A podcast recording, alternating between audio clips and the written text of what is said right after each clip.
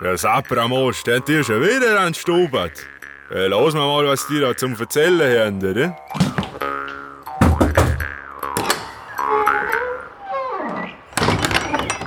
Herzlich willkommen zu Stubert Zeitgeschichte im Gespräch.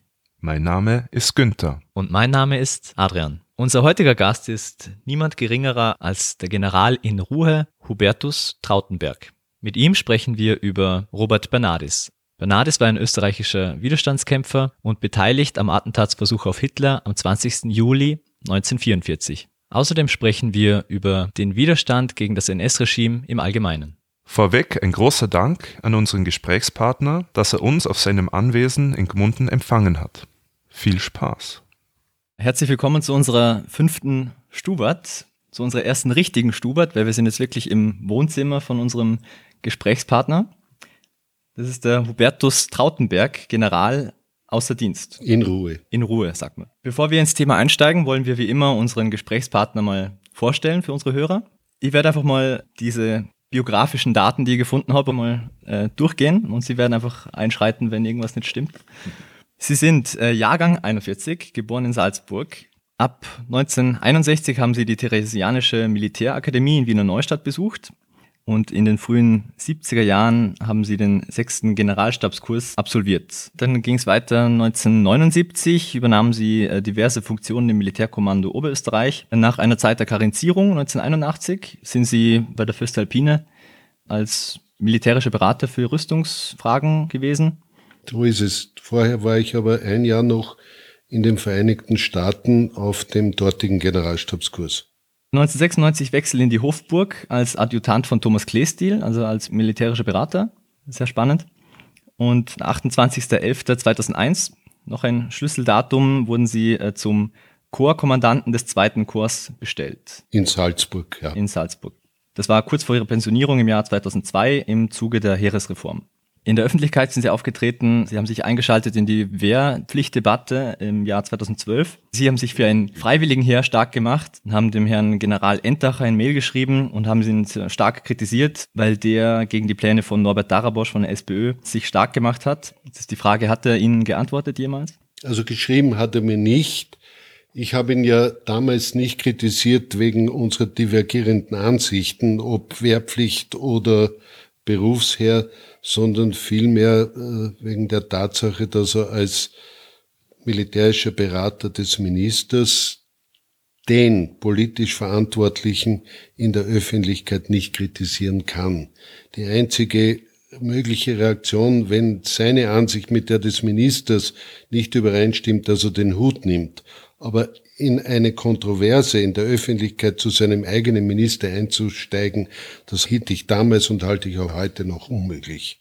Also Ihr Werdegang ist ja durchaus ungewöhnlich, wenn man bedenkt, dass Sie aus einer Adelsfamilie stammen, sich dann äh, im politischen Umfeld eher Richtung Sozialdemokratie bewegt haben, wenn ich Nein. nicht? Nein. nicht sagen? Also ich habe mich erst einmal parteipolitisch nie gebunden.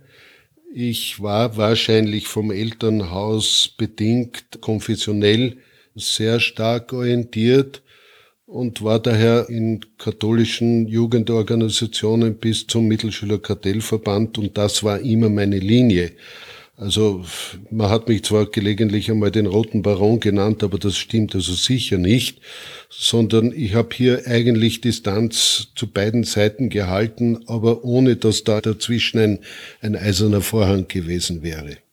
Ja, seit Ihrer Pensionierung, Sie engagieren sich für mehrere Dinge. Eine davon ist die Errichtung eines Mahnmals zum Gedenken an die Opfer der Euthanasiestation Hartheim bei Linz während der NS-Zeit. Und Sie haben noch ein Herzensthema, über das wir heute sprechen werden. Das ist der Robert Bernardis. Okay, dann kommen wir jetzt zum Thema der heutigen Stubert. Das bekannteste Attentat auf Adolf Hitler war der Anschlag am 20. Juli 1944, durchgeführt von Klaus Schenk, Graf von Stauffenberg. Das anschließende Auslösen des Unternehmens Walküre sollte den Sturz des NS-Regimes zur Folge haben. Diese Ereignisse wurden auch mehrmals verfilmt. Unsere Hörerinnen und Hörer kennen eventuell den Film Operation Walküre aus dem Jahr 2008 mit Tom Cruise in der Hauptrolle. Weniger bekannt sind die einzelnen Personen, die bei der Planung und Durchführung des Umsturzversuchs beteiligt waren. Über einen von ihnen möchten wir heute sprechen nämlich über den österreichischen Offizier und Widerstandskämpfer Robert Bernardis. Beginnen wir vielleicht mit seiner Person. Herr Trautenberg, können Sie uns vielleicht kurz erzählen, aus welchen Verhältnissen Bernardis stammte und was er vor seiner militärischen Karriere gemacht hat? Da muss ich jetzt ein bisschen weiter ausholen. Sie haben schon erwähnt, also zwischen 61 und 64 war ich an der Militärakademie, wo natürlich auch Militärgeschichte unterrichtet wurde oder Taktik anhand von Beispielen aus dem Zweiten Weltkrieg. Aber das Thema Widerstand ist nie berührt worden. Und ich habe also in der Zeit einen sehr engen Freund, der dann später im ORF als Chefredakteur gelandet ist, den Gerhard Vogel gehabt, und der ist also das erste Mal mit einer Zeitschrift Der Spiegel dahergekommen. Und da wurde über die Männer des 20. Juli berichtet. Und das war also mein erster Kontakt festzustellen, es gibt ja wenig bis keine Österreicher, die in diesen 20. Juli involviert waren. Und von dem Zeitpunkt an hat mich also das Thema Widerstand äh, fasziniert. Vielleicht auch bedingt durch eine Lektüre, die ich nach wie vor für eines der wesentlichsten Bücher meines Lebens gelesen habe und es hat gelautet, der Titel Du hast mich heimgesucht bei Nacht. Das ist ein Buch, in dem die Abschiedsbriefe der im 20. Juli Verurteilten an ihre Angehörigen abgedruckt waren und das ist dieses Bekenntnis dieser Leute zu lesen ist etwas wirklich Atemberaubendes. Und seit dem Zeitpunkt habe ich mich also ernsthaft dann mit dem Thema Widerstand und letzten Endes auch mit der Person des Robert Bernardis befasst. Ich meine, Bernardis, seine Geschichte wurde ja auch in Österreich lange totgeschwiegen. Für mich charakteristisch die Polarisierung zwischen den Offizieren, die in der Wehrmacht gedient haben und ihrem Eid treu geblieben sind und auf der anderen Seite jene, wie es ein deutscher äh, Veteranenverband ausgedrückt hat, ihrem Volk treu geblieben sind, also die Leute, die in den Widerstand zu Hitler gegangen sind. Und für mich das treffendste Beispiel ist der erste Generaltruppeninspektor des Bundesheeres, der General Fussenecker, der verweigern wollte, dass der Name Bernardis als Kriegsopfer in Wiener Neustadt auf der Tafel der Gefallenen angeführt wird. Also das muss man sich vorstellen. Im Jahr 58 der österreichische Generaltruppeninspektor, der sagt, das war ein Eidbrecher und der hat auf der Tafel nichts verloren. Das hat sich mittlerweile geändert, Gott sei Dank ist das Thema Widerstand auch in Österreich aktualisiert worden. Möglicherweise auch aufgrund der Waldheim-Affäre, die ja einiges ins Rollen gebracht hat. Und seither kann man auch über die Person Bernardis reden, bis hin zu dem Denkmal, das ihn dann Gott sei Dank im Jahr 2004 oder 2006 in Enz gemacht wurde. Zur Person Bernardis ganz kurz. Ich meine, man würde ihn heute als typisches österreichisches Turnisterkind nennen.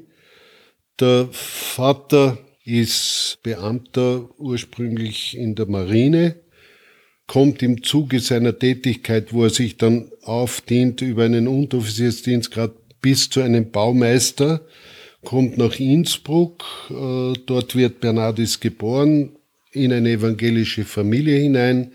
In der weiteren Folge übersiedelt die Familie nach Linz. Dort geht Bernardis dann in die Schule.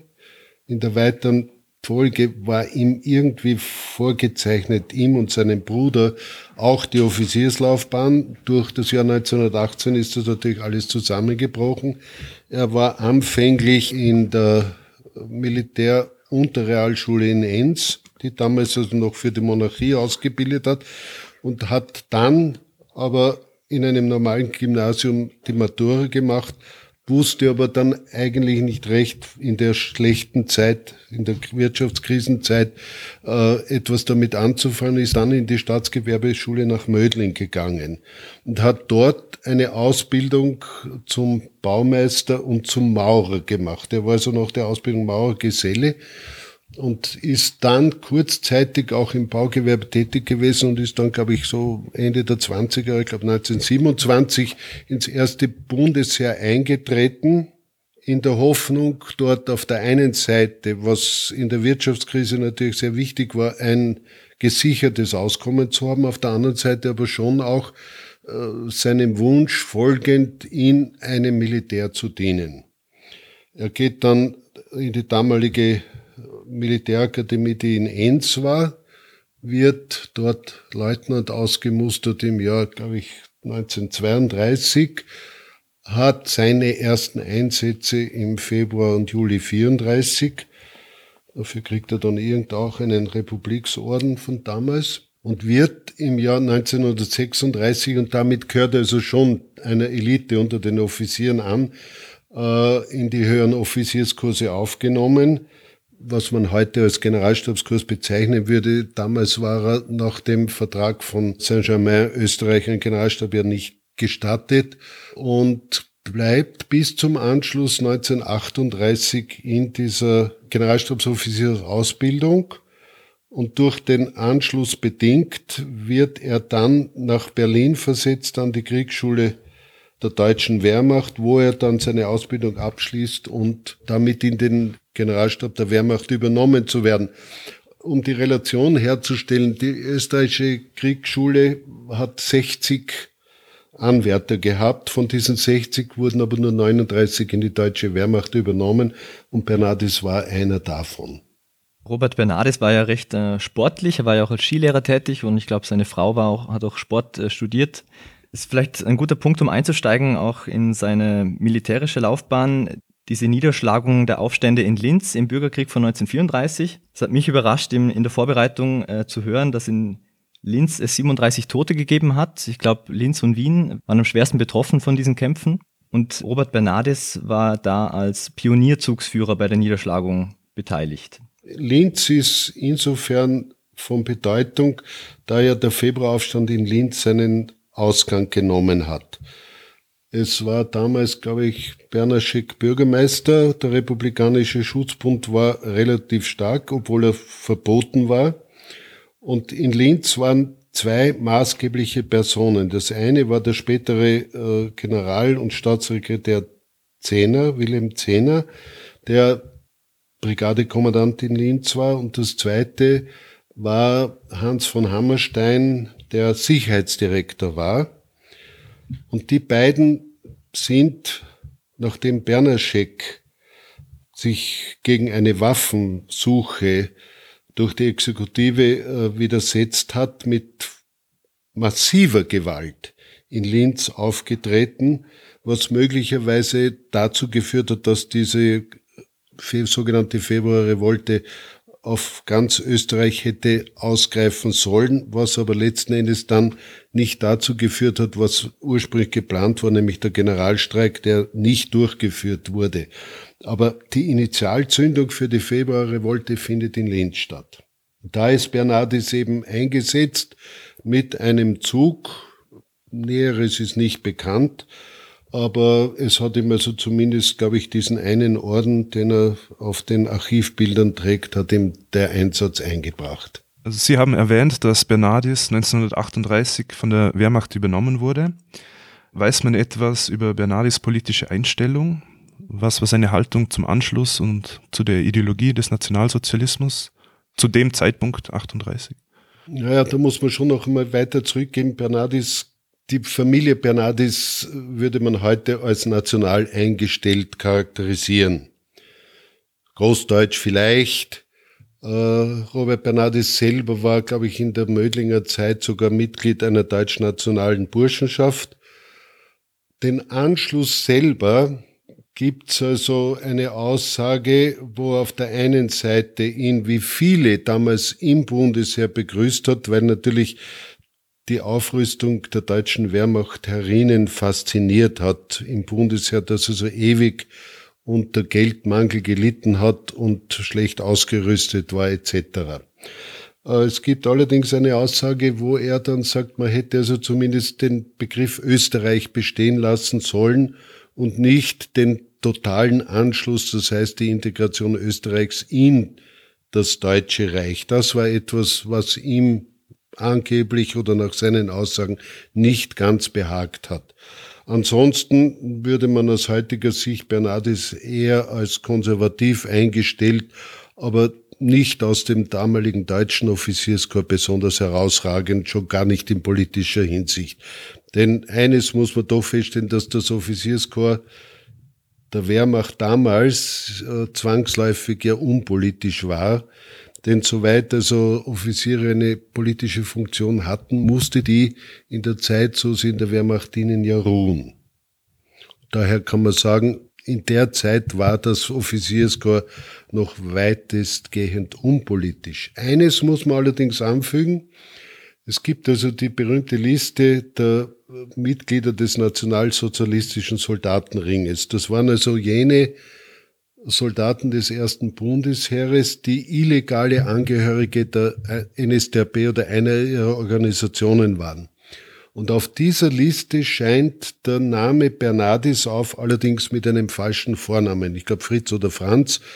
Äh, Karl. Das verwirrt. Es gibt allerdings dann später, und da kommen wir sicher noch dazu, beim Volksgerichtshofprozess gegen Bernardis fragt ihn Freisler danach und Bernardis gesteht also ein, dass er Mitglied des NSR gewesen ist. Robert Bernardis war ja evangelisch. Ähm, seine Familie, ich glaube seine Mutter und sein Vater sind äh, rekonvertiert in der Zeit dieses politischen Katholizismus in Österreich. Seine Frau war katholisch, nur er ist evangelisch geblieben aus Überzeugung. Äh, wie wichtig war für ihn Religion? Also aus den Unterlagen, die ich über Bernardis kenne, ist mir eigentlich zu seiner religiösen Einstellung nichts explizit bekannt. Auch nicht, äh, welche Rolle Religion für ihn gespielt hat, dass er später sich dem Widerstand angeschlossen hat. Nein, geht auch aus den Unterlagen nicht hervor, es sei denn, Sie haben was anderes gehört oder gelesen. Es ist doch so, dass die evangelische Kirche heute ihn als einen der ihren im Widerstand herausstellt in Österreich. Und das hat er sicherlich verdient. Ob seine Handlungsmotive religiöser Art waren oder anderer Art, äh, darüber werden wir sicher noch sprechen.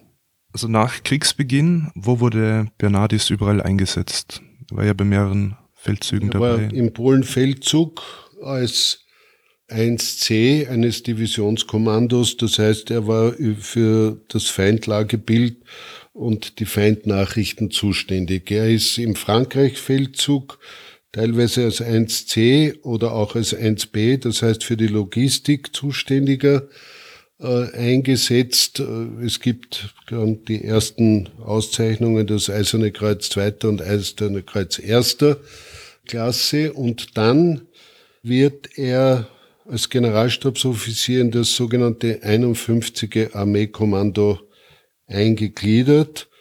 Das ist insofern von Bedeutung, weil dort trifft er auf einen anderen österreichischen Offizier, der maßgeblich im Widerstand war, nämlich auf Hauptmann Karl Sokol. Mit diesem 51. AK ist er dann im Balkanfeldzug noch unterwegs und kommt dann mit einer Infanteriedivision, ich glaube es ist die 294. an die Ostfront im Rahmen der sechsten Armee. Das war so jene Armee, die eine Blutspur durch äh, die Sowjetunion gelegt hat unter dem General Reichenau, einem, man kann sagen, fast fanatischen Nationalsozialisten.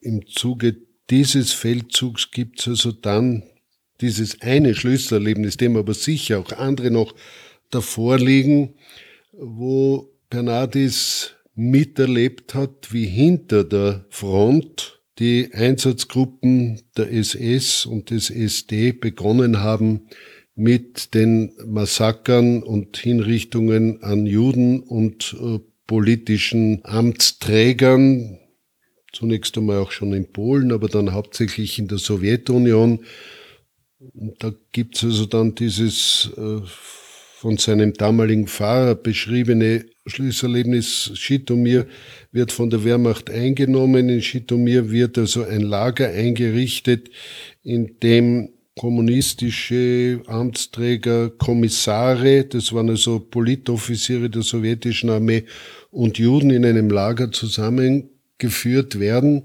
und äh, Bernardis hat in dem Lager irgendwas zu tun oder lebt dort mit, wie auf einmal wahlweise in diese Menschenmengen hineingeschossen wird. Und sein damaliger Fahrer berichtet, dass Bernardis also bleich aus dem Lager herausgekommen ist, kein Wort mehr verloren hat Und so quasi kann man heute sagen, dass das wahrscheinlich das, das eigentliche Schlüsselerlebnis gewesen ist, dass Bernardis Bruch mit dem System bedingt hat. Wir wissen heute, dass die Wehrmacht diesen befehlsgemäßen Verhalten den Sowjets gegenüber und den sowjetischen Kriegsgefangenen gegenüber sehr zwiespältig gegenübergestanden ist. Wir wissen heute, dass es also schon vor Beginn des Russlandsfeldzugs mit Wissen Hitlers zwei Befehle gegeben hat, die völkerrechtswidrig, also in jeder Hinsicht völlig unakzeptabel waren. Das eine war der Kommissarbefehl, der besagt hat, dass also alle gefangen genommenen Kommissare, also Politoffiziere äh, der sowjetischen Armee sofort mit der Waffe unschädlich gemacht werden. Das heißt, das war der Freibrief, die sofort zu erschießen. Das zweite war, dass äh, so quasi alle Kriegsverbrechen, die im Zuge dieses Feldzugs von der Wehrmacht begangen sind, von vornherein amnestiert sind. Und das sind natürlich grauenhafte äh, Befehle, die, das muss man dazu sagen, teilweise äh, rigoros befolgt wurden, teilweise aber auch von der Offiziershierarchie abgemindert oder es gibt auch Befehlshaber, die diesen Kommissarbefehl überhaupt nicht weitergegeben haben. Aber Tatsache ist, dass also auch Bernardis im Zuge seiner Tätigkeit mitbekommen haben muss, obwohl wir keine Evidenz dafür haben, aber es allgemein bekannt war, diese Gräueltaten in der Wehrmacht bekannt waren und teilweise auch auf Widerstand gestoßen sind. Es ist auch bekannt aus diversen Niederschriften von Bernardis selber, dass er bis zu diesem Zeitpunkt zumindest durchaus antisemitisch auch eingestellt war. Das ist durchaus denkbar. Ich meine, der Antisemitismus der damaligen Zeit, auch in Österreich, oder ich würde anders sagen, der österreichische Antisemitismus war also bei weitem nicht ursprünglich so virulent, wie er in Deutschland war, vor allem nach den Nürnberger Gesetzen. Das ändert sich schlagartig im Jahr 38, weil da so quasi der braune Mob auf einmal auf die bis dahin in Österreich zumindest nicht offensiv angegriffenen Juden losgelassen wird. Und das sind diese schrecklichen Bilder, die wir von den straßenwaschenden Juden in Wien auf den Straßen kennen. Äh, letzten Endes bis dahin, bis zum Jahr 42, wo es auch die Wiener Juden dann in der Rahmen der Aktion Reinhard in die Vernichtungslager nach Polen geführt worden sind. Aber ein Antisemitismus, das war fast modern damals, muss man sagen. Es gibt die sogenannte Definition des Salon-Antisemitismus, das heißt, man hat über Juden gewitzelt, äh, man hat sie bis zu einem gewissen Grad verachtet, aber es war, es war nicht, es war nicht aggressiv. Ich, ich erinnere mich an meinen Vater, der also Jahrgang 1896 war, der sehr gute jüdische Freunde gehabt hat oder sowas, was man heute gesagt hat, mit jüdischen Wurzeln. Aber jüdische Witze hat er also auch erzählt vom Herrn Green und vom Herrn Blau. Aber das war nicht aggressiv. Es war also kein aggressiver äh, Antisemitismus. Und so sehe ich also vielleicht auch den Antisemitismus eines Robert Bernardis. Herr Quinn und Herr Blau sind? Ja, das waren die typischen Namen. Der Herr Green und der Herr Blau treffen sich und sagt der Anne Tate leben. Also das waren die jüdischen Witze, die man ja teilweise bis heute kennt. Und es ist ja bekannt, dass die besten jüdischen Witze haben die Juden über sich selber gemacht. Anfang 1942 ist dann Bernardis äh, erkrankt an einem Zwölf-Finger-Darmgeschwür und wurde dann äh, zurück nach Berlin versetzt. Dort wurde er dann Gruppenleiter Personal im Allgemeinen Heeresamt. Was genau war dort dann seine Aufgabe? Ja, er ist zuerst einmal, und da dürfte schon die Ursache seiner Erlebnisse gewesen sein, in ein frontnahes Lazarett gekommen mit diesem Zwölffingerdarmgeschwür, aber dort hat man festgestellt, dass es also mit den Heilpraktiken eines Lazarettes dort nicht zu behandeln ist und deswegen kam er zurück nach Berlin und wurde in der Pendlerstraße im Allgemeinen Heeresamt äh, für Personalfragen zuständig. Und das dürfte also jene Zeit gewesen sein, wo er dann erstmals auch mit Stauffenberg in Berührung gekommen ist.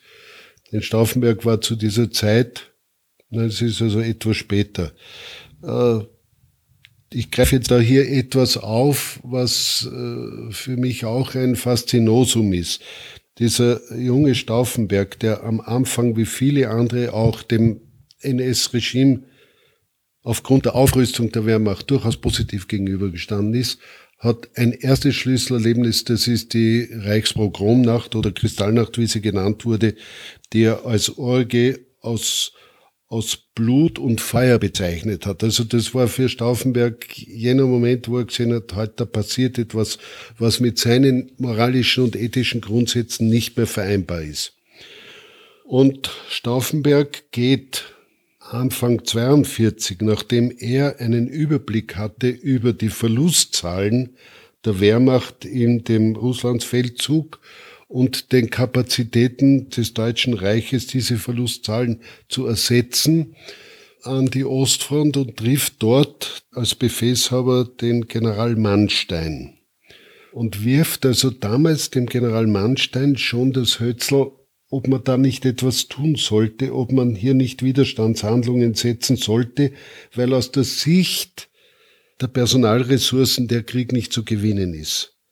Das Einzige, muss man sich vorstellen, ein Oberstleutnant, der mit einem, ich glaube, Mannstein war damals schon Feldmarschall, über die Frage eines Widerstandes gegen Hitler diskutiert. Und die einzige Reaktion Mannsteins war, dass er gesagt hat, ein deutscher General putscht nicht. Und hat aber dann den Stauffenberg nicht angezeigt, sondern hat nur den General Zeitzler, der für Generalstabsoffiziere zuständig war, telefonisch gesagt, der Mann braucht Frontluft, Truppenluft. Und das hat dazu geführt, dass Stauffenberg dann nach Afrika versetzt wurde und letzten Endes dann dort durch einen Tieffliegerangriff verletzt wurde, etc. Aber aus diesen Personalzahlen, und das dürfte also auch für Bernardis in der weiteren Folge ein Motiv gewesen sein, war erkennbar, dass die personellen Ressourcen nicht ausreichen, diesen Russlandfeldzug siegreich zu beenden. Allgemeines Nicken. Das war also das, äh, die Begegnung mit Stauffenberg. Ja, aus der Zeit vermutlich. Nicht Stauffenberg kommt ja dann später noch einmal zurück. Es ist lange diskutiert worden, ob Bernardis nicht an der Ostfront auch mit Hennig von Tresco Kontakt gehabt hat. Das ist zumindest nicht nachgewiesen, aber es könnte wahrscheinlich sein. Tresco war also vor Stauffenberg der maßgebliche Betreiber einer Widerstandsorganisation gegen Hitler, damals schon mit der klaren Zielsetzung, Hitler muss beseitigt werden. Dreskow und Stauffenberg sind ja verwandt untereinander und Stauffenberg löst dann Dreskow ab im allgemeinen Heeresamt oder später dann im Rahmen des Ersatzheeres als Stabschef. Dreskow geht an die Front und Stauffenberg übernimmt seine Rolle als Generalstabsoffizier und Chef des Stabes im Rahmen des Kommandos Ersatzheer unter dem General Fromm. Und da beginnt also dann schon der intensive Kontakt Bernardis und, und Stauffenberg. Und das ist auch der Zeitpunkt, wo also Bernardis sich fast bedingungslos an Stauffenberg anschließt, weil sie dieselbe Sicht der Dinge haben, aber sich sichtlich auch persönlich näher gekommen sind. Es gibt also Einladung von Bernardis in den Haus Stauffenberg und also sehr intensive Kontakte und eine sehr intensive Beziehung. Das ist, glaube ich, für den nicht eingeweihten Hörer etwas schwierig, bei all den Namen den Überblick zu bewahren. Man gerät da schnell vom Hundertsten ins Tausendste und an der Stelle eine Empfehlung an unsere Hörer, das Buch von Christian Graf von Krokow zu lesen, eine Frage der Ehre. Ein Buch, das schon in mehreren Auflagen erschienen ist und das einen guten Überblick über das Attentat und die Mitverschwörer gibt. Mich würde interessieren, als Bürgerlicher im Offizierstand war der Bernardis ja eher ein Außenseiter. Die anderen Militärs hatten doch oft einen adligen Hintergrund und orientierten sich eher an den preußischen Soldatentugenden. Wie muss es für ihn gewesen sein, als Mann aus dem Bürgertum in diesem Umfeld sich zu bewegen? Also ich glaube, dass da keine Diskrepanz besteht. Erstens einmal war die Gruppe der Verschwörer des 20. Juli durchaus nicht nur aus aristokratischen Kreisen, es war möglicherweise ein Schwergewicht der Attentäter oder der 20. Juli Leute, aber ich glaube nicht, dass sich aus dem heraus äh, ein, ein Spannungsfeld zu den Nicht-Aristokraten äh, ergeben hat. Im Gegenteil, ich glaube, dass hier das verbindende Glied der Offizier war, der Offiziersdienstgrad, der also über Adelstitel äh, eigentlich keine Bedeutung gehabt hat. Ob es unbedingt die ethischen Werte des Preisentums waren, wage ich zu bezweifeln, sondern die Handlungsmaxime der meisten, und da bin ich wieder bei diesem Buch, du hast mich heimgesucht bei Nacht, waren moralisch-ethische. Bis hin zum Selbstmord von dem schon erwähnten Treskow, der sich ja nach Scheitern des Attentats mit einer Handgranate in die Luft sprengt, der im Vorfeld gesagt hat, das Attentat muss erfolgen, koste es, was es wolle, also auch unter dem Aspekt, dass es scheitert, damit die Welt weiß, es gibt auch ein anderes Deutschland.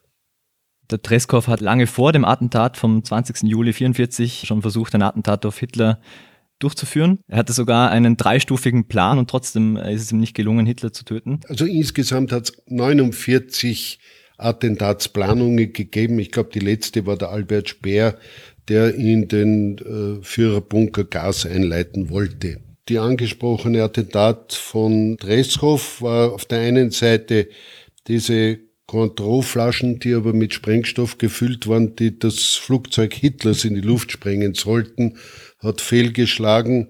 Das Peinliche war natürlich nur, dass diese Kontrollflaschen dann auf einmal in Berlin waren und es mit Mühe und Not gelungen ist, sie noch einmal aus dem Verkehr zu ziehen, bevor das Ganze aufgeflogen wäre. Das zweite war der Versuch, Hitler mit einem Offizier, der sich also, heute würde man sagen, mit einem Sprengstoffgürtel auf Hitler gestürzt hätte im Zuge einer Vorführung von militärischen Beutegütern im Zeughaus in Berlin. Und es hat deshalb fehlgeschlagen, weil Hitler also nicht wie vorgesehen 20 Minuten dort geblieben ist, sondern hinein und wieder hinaus. Und der arme Offizier, dessen Namen ich vergessen habe, hat also dann mit Mühe und Not in irgendeiner Toilette noch diesen Sprengstoffgürtel deaktivieren können, sonst wäre er selber in die Luft geflogen. Der dritte Attentatsplan von Dresko ist mir nicht geläufig. Die äh, Liste, wie Sie sagen, ist ja sehr lang und wenn man sich die durchliest, ist schon gespenstisch, äh, wie, wie oft äh, Hitler da gerade noch entronnen ist. Es gibt, glaube ich, auch ein Buch, die 42 Attentate auf Hitler von 1981 von einem gewissen Will Berthold. Es gibt einen eigenen Wikipedia-Eintrag über die Attentate auf Hitler. Und interessant ist auch, dass nach Ausbruch des Krieges, bis auf den einen Anschlag durch einen gewissen Georg Elser in München, alle Planer und Ausführer der Attentate Angehörige der Wehrmacht waren. Ja, die Opposition innerhalb der Wehrmacht war schon sehr stark. Ich meine, ich habe es versucht zu erklären durch den großteils noch unpolitische Offizierskorps und auf der anderen Seite aber bis in die höchsten Kreise, wenn man denkt, dass der Generalstabschef Halder ein führender Oppositioneller war, der also selber schon in seinem Kreis Attentatspläne gegen Hitler geschmiedet hat.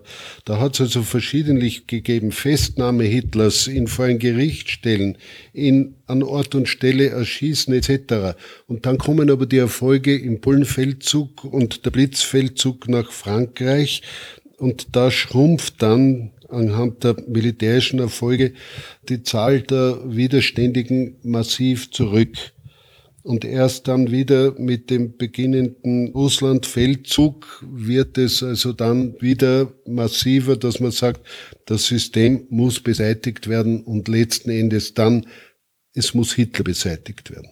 Jetzt musste jeder Wehrmachtssoldat einen Eid auf Hitler schwören. So ist es, ja. Für viele war das eine Gewissensfrage dann, ob sie diesen Eid brechen wollen oder nicht. Jetzt die Verschwörer vom 20. Juli, wie haben die da argumentiert, dass dieser Eid nicht mehr für sie gilt? Es ist so, wie Sie sagen, es war für viele eine sehr massive Überlegung, wie weit sie an den Eid gebunden sind oder nicht. Und es war dann letzten Endes die Feststellung, dass der Eid auf Hitler nicht eine einseitige, sondern eine zweiseitige Bindung ist. Das heißt, der Einzelne ist an den Eid an Hitler gebunden, aber Hitler ist auch den Eidnehmern gegenüber verantwortlich. Und in dem Moment, wo das System verbrecherisch wird, ist diese Bindung an den Eidnehmer, sprich an Hitler, nicht mehr gegeben. Und das war also der Grund, dass sich die Leute des 20. Juli an den Eid nicht mehr gebunden gefühlt haben. Es gibt eine ganz tragische Person, das war der Major Lehnroth, ein Münchner, der diese Frage mit seinem Beichtvater erörtert hat. Und der Beichtvater hat ihm also gesagt, nein, nein, Sie sind jetzt, wenn Sie so quasi zum Tyrannenmord schreiten, sind Sie gerechtfertigt. Sie sind nicht mehr an den Eid gebunden. Und der sagt das vor dem Volksgerichtshof bei Freisler aus und Freisler lässt den Geistlichen aus München holen, befragt ihn als Zeuge, lässt ihn im Gerichtssaal verhaften und der wird dann auch gleich mit den Leuten des 20. Juli hingerichtet. Nicht gekannt. Nein. Ja, eine Geschichte, die auch diesen Sinneswandel unter den Attentätern äh, illustriert, ist, glaube ich, ein Zitat von Merz von Quirnheim, der auch beteiligt war, mit Verschwörer der hat in einem Brief an seine Frau nach dem Attentat von Georg Elser, das ich vorher erwähnt habe, geschrieben, was sagst du denn zum hundsgemeinen Münchner Verbrechen? Hoffentlich erwischt man die Kerle, um sie der schwersten Bestrafung zuzuführen, die sich die menschliche Fantasie überhaupt ausmalen kann. Also das hat er noch gesagt und äh, wurde dann vielleicht drei Jahre später selber zum Attentäter. Das ist schon ziemliche 180-Grad-Wendung. Man hat ja anfangs gehofft, dass äh, die Friedensbeteuerungen von Hitler mehr sein würden als nur heiße Luft und er sich mit den Gebietszugewinnen und der wiedergewonnenen Machtstärke des Reiches begnügen würde. Ich paraphrasiere jetzt, was im Buch von Krokow steht. Es war ja dann nicht so. Und das hat auch dazu geführt, eben, dass die Widerstandsbewegungen fürs erste gestoppt waren, nachdem es noch 38 einen aussichtsreichen Attentatsversuch gegeben hat, nämlich die äh, Septemberverschwörung. Ich nehme an, das ist die von Halder, vom Generalstabschef, die aber eigentlich nur in Gedanken existiert hat. Aber ähm, das war jene Verschwörung, wo man noch geglaubt hat, man muss Hitler vor ein Gericht stellen. Das war dann die 48. oder 49. Also eine der vielen geplanten Attentate, die also nicht zur Ausführung gekommen sind. Nachdem die Tschechoslowakei eigentlich kampflos von den Alliierten aufgegeben wurde, ähm, gibt ja Historiker, die sagen, hätten die Engländer eingegriffen oder Garantien abgegeben für die Tschechoslowakei, dann hätte eventuell dieser Putschversuch Erfolg gehabt. Ist denkbar, aber damit sind wir wirklich beim, bei der Hypothese oder bei der Kaffeesudeuterei. Farfetched, das Ganze. Ja, ich glaube, man kann nicht über das Attentat vom 20. Juli reden, ohne die Person von Klaus Schenk, Graf von Stauffenberg, zu beschreiben. Wie würden Sie ihn beschreiben? Ja, ich darf da eine kleine Korrektur anbringen. 20. Juli ist mit zwei Namen verbunden, die wir beide schon äh, genannt haben. Das eine ist der Henning von Dreskow und das zweite ist Klaus Schenkgraf Stauffenberg. Wir haben es schon erwähnt, Stauffenberg war, so wie viele junge Offiziere, äh, über die Aufrüstung der Wehrmacht äh, ein bis zu einem gewissen Grad Sympathisant mit dem System. Auf der Kriegsschule wird er oder werden seine Talente und Kapazitäten, die also wirklich in einem hohen Maße gegeben werden, erkannt. Es gibt da einen amerikanisch, später einen amerikanischen General, der als Gasthörer auf der Kriegsschule in Berlin war, der also den Stauffenberg in den höchsten Tönen lebt und sagt, das ist der kommende Mann in Deutschland. Das Schlüsselerlebnis Reichspogromnacht haben wir bereits erwähnt. Und dann eben die zunehmende Erkenntnis Stauffenbergs, dass der Krieg im Osten nicht zu gewinnen ist, weil die personellen Ressourcen nicht ausreichen. Stauffenberg stammt an sich aus einer äh, konservativen Familie. Er wächst auf unter dem starken Einfluss von Stefan George, ein Romantiker seiner Zeit, der aber sehr stark in seinen Einfluss auf die jungen Stauffenberg beide, also Klaus und sein Bruder, Einfluss nimmt, dass das Volkswohl über dem Einzelwohl steht. Und das sind also Gedanken, die diese Jungen geprägt haben, auch dann nach ihrem Eintritt in die Wehrmacht. Und das war sicherlich auch einer der Gründe, warum Stauffenberg letzten Endes so gehandelt hat, wie er gehandelt hat, nämlich zum Wohle des Volkes. Er kommt dann in das Bamberger Reiterregiment, kommt von dort an die Kriegsschule nach Berlin und hat dann anfänglich diese Generalstabsverwendung, die üblich waren, in irgendeiner Division als erster oder zweiter oder dritter Generalstabsoffizier, bis zu dem Zeitpunkt, wo er dann aufgrund seiner Unterredung mit Mannstein zum Afrikakorps versetzt wird als Generalstabschef einer Division. Dort wird er im Zuge eines Tieffliegerangriffes schwer verwundet, kommt dann zurück nach München, wird dort dann einigermaßen wiederhergestellt, nach Verlust eines Auges und äh, ich glaube auf der linken Hand waren noch drei Finger, die rechte Hand war überhaupt weg. Und in dieser Zeit, so beschreibt es dann später seine Witwe, ist also sein Widerstandsgedanke so manifest geworden, dass er gesagt hat, es muss etwas geschehen, das führt in den Abgrund. Da gibt's dann den Kontakt mit Hennig von Treskow. Hennig von Treskow sitzt damals schon in der Pendlerstraße und von ihm ist der Gedanke, diesen Operationsplan Walküre, der ja der Schlüssel zu dem Attentat des 20. Juli sein wird, den zu entwickeln. Kurz erklärt, in Deutschland waren zu dieser Zeit, glaube ich, bis zu sieben Millionen Kriegsgefangene und Zwangsarbeiter im deutschen Reichsgebiet. Und da hat man gefunden, es besteht die Gefahr, dass die einen Aufstand machen. Ob das jetzt nur herbeigezogen wurde von Dreskow oder ob es eine allgemeine Planungsweisung gegeben hat, kann ich nicht sagen. Jedenfalls wurde daher ein Operationsplan für alle Einheiten im Reichsgebiet entworfen, die in so einem Aufstandsfall die Ruhe und Ordnung wiederherstellen sollten. Das war die Basis für Walküre. Diesen Plan übernimmt Stauffenberg jetzt von Treskow, der wieder an die Front gehen muss und baut ihn weiter aus. Das heißt, in allen Wehrbezirken des Reiches, aber auch in Paris, auch an der Ostfront, auch in Österreich letzten Endes in Wien, werden Personen gesucht, die eingeweiht werden in den Attentatsplan unter dem Motto Walküre. Und da gibt's also jetzt in Österreich diesen berühmten Karl Sokol, der damals Hauptmann war, der 1C war im Wehrkreiskommando in Wien und der auf der einen Seite mit Bernardis, die kannten sich ja schon aus dem 51. Armeekommando, Kontakt hatte und der die Walküre-Pläne in Wien zu bearbeiten hat.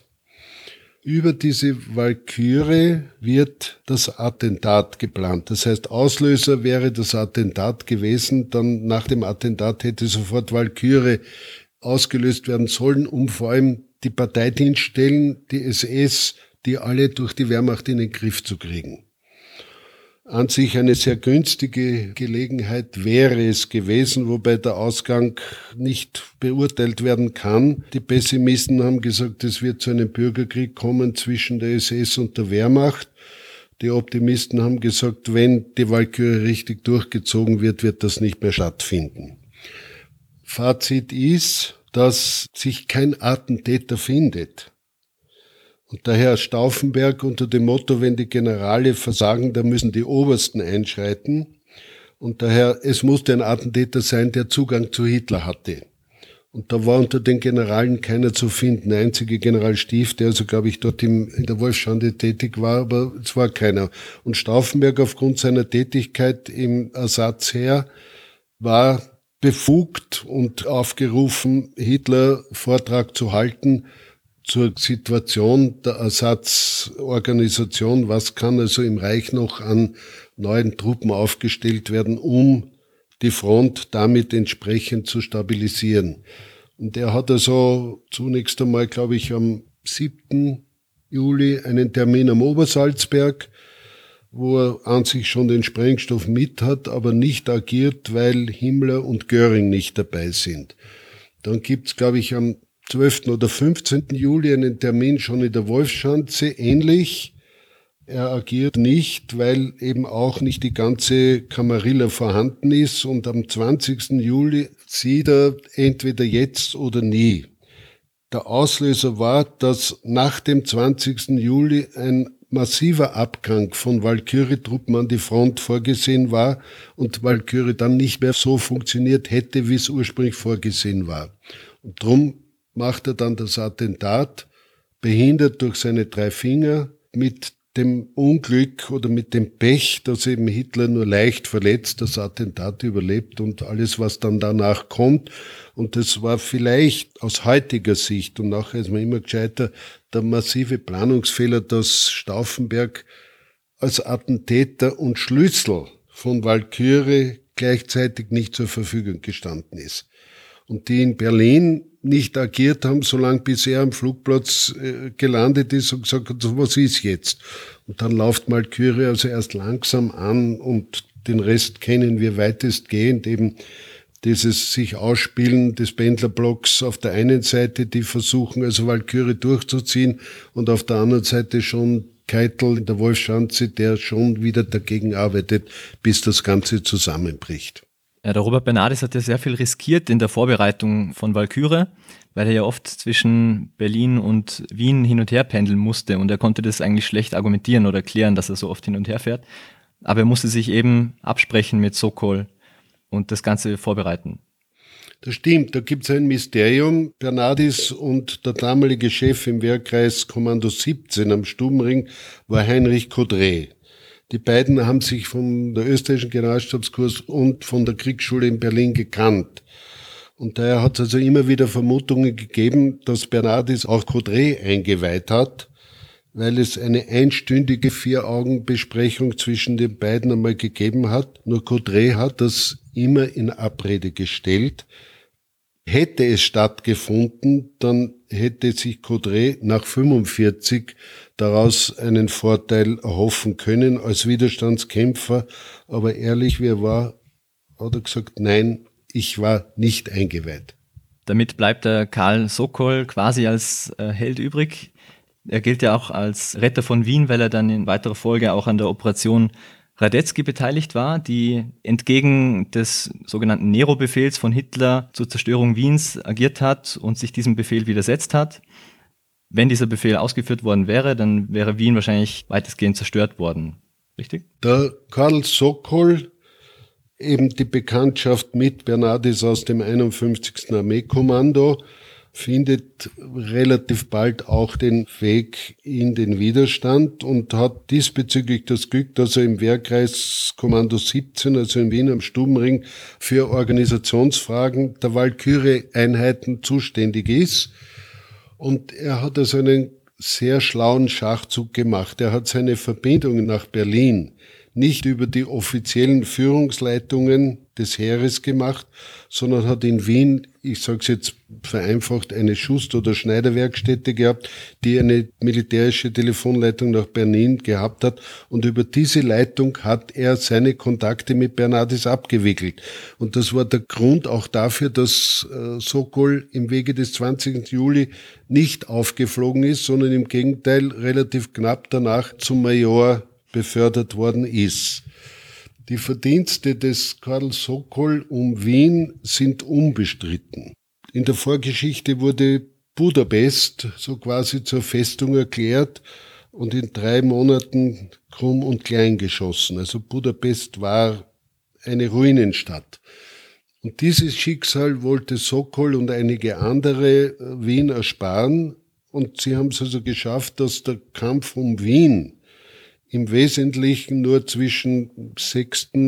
April und, glaube ich, 12. April 45 gedauert hat, weil der Widerstand in Wien aktiv geworden ist und dann damit herbeigeführt hat, dass die deutschen Wehrmachtstruppen vorzeitig abgezogen sind, weil Sokol und seine Leute die Sowjetarmee über Hitzing nach Wien hereingeführt hat also auf Wegen, die ihnen bekannt war, dass sie nicht verteidigt worden sind und da auf einmal die Sowjetarmee im Rücken der Deutschen gestanden sind und damit also die Deutschen Wien relativ früh freigegeben haben und damit ist Wien das Schicksal von Budapest erspart geblieben. Das ist zweifellos das Verdienst von Karl Sokol.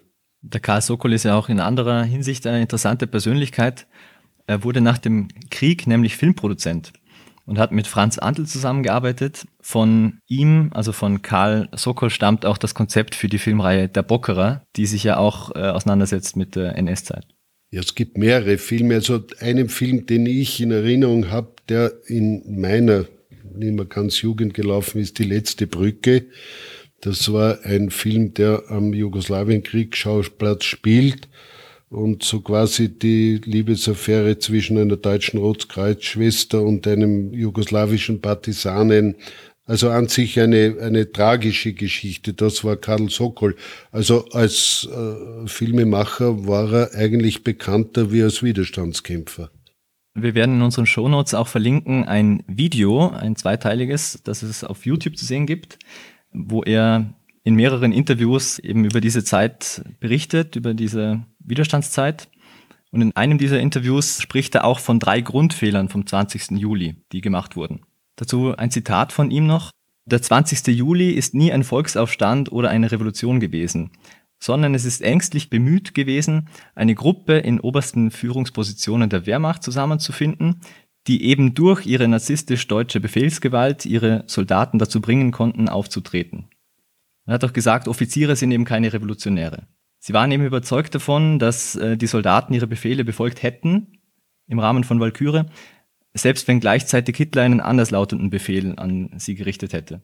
Und er sagt jetzt eben, dass die drei Grundfehler waren die Überbewertung des Befehls, dann, äh, dass es nicht gelungen sei, mit den Alliierten Verbindung aufzunehmen und drittens, dass es keinen Rückhalt im Volk gegeben hat für den Aufstand. Im Großen und Ganzen stimme ich dem zu.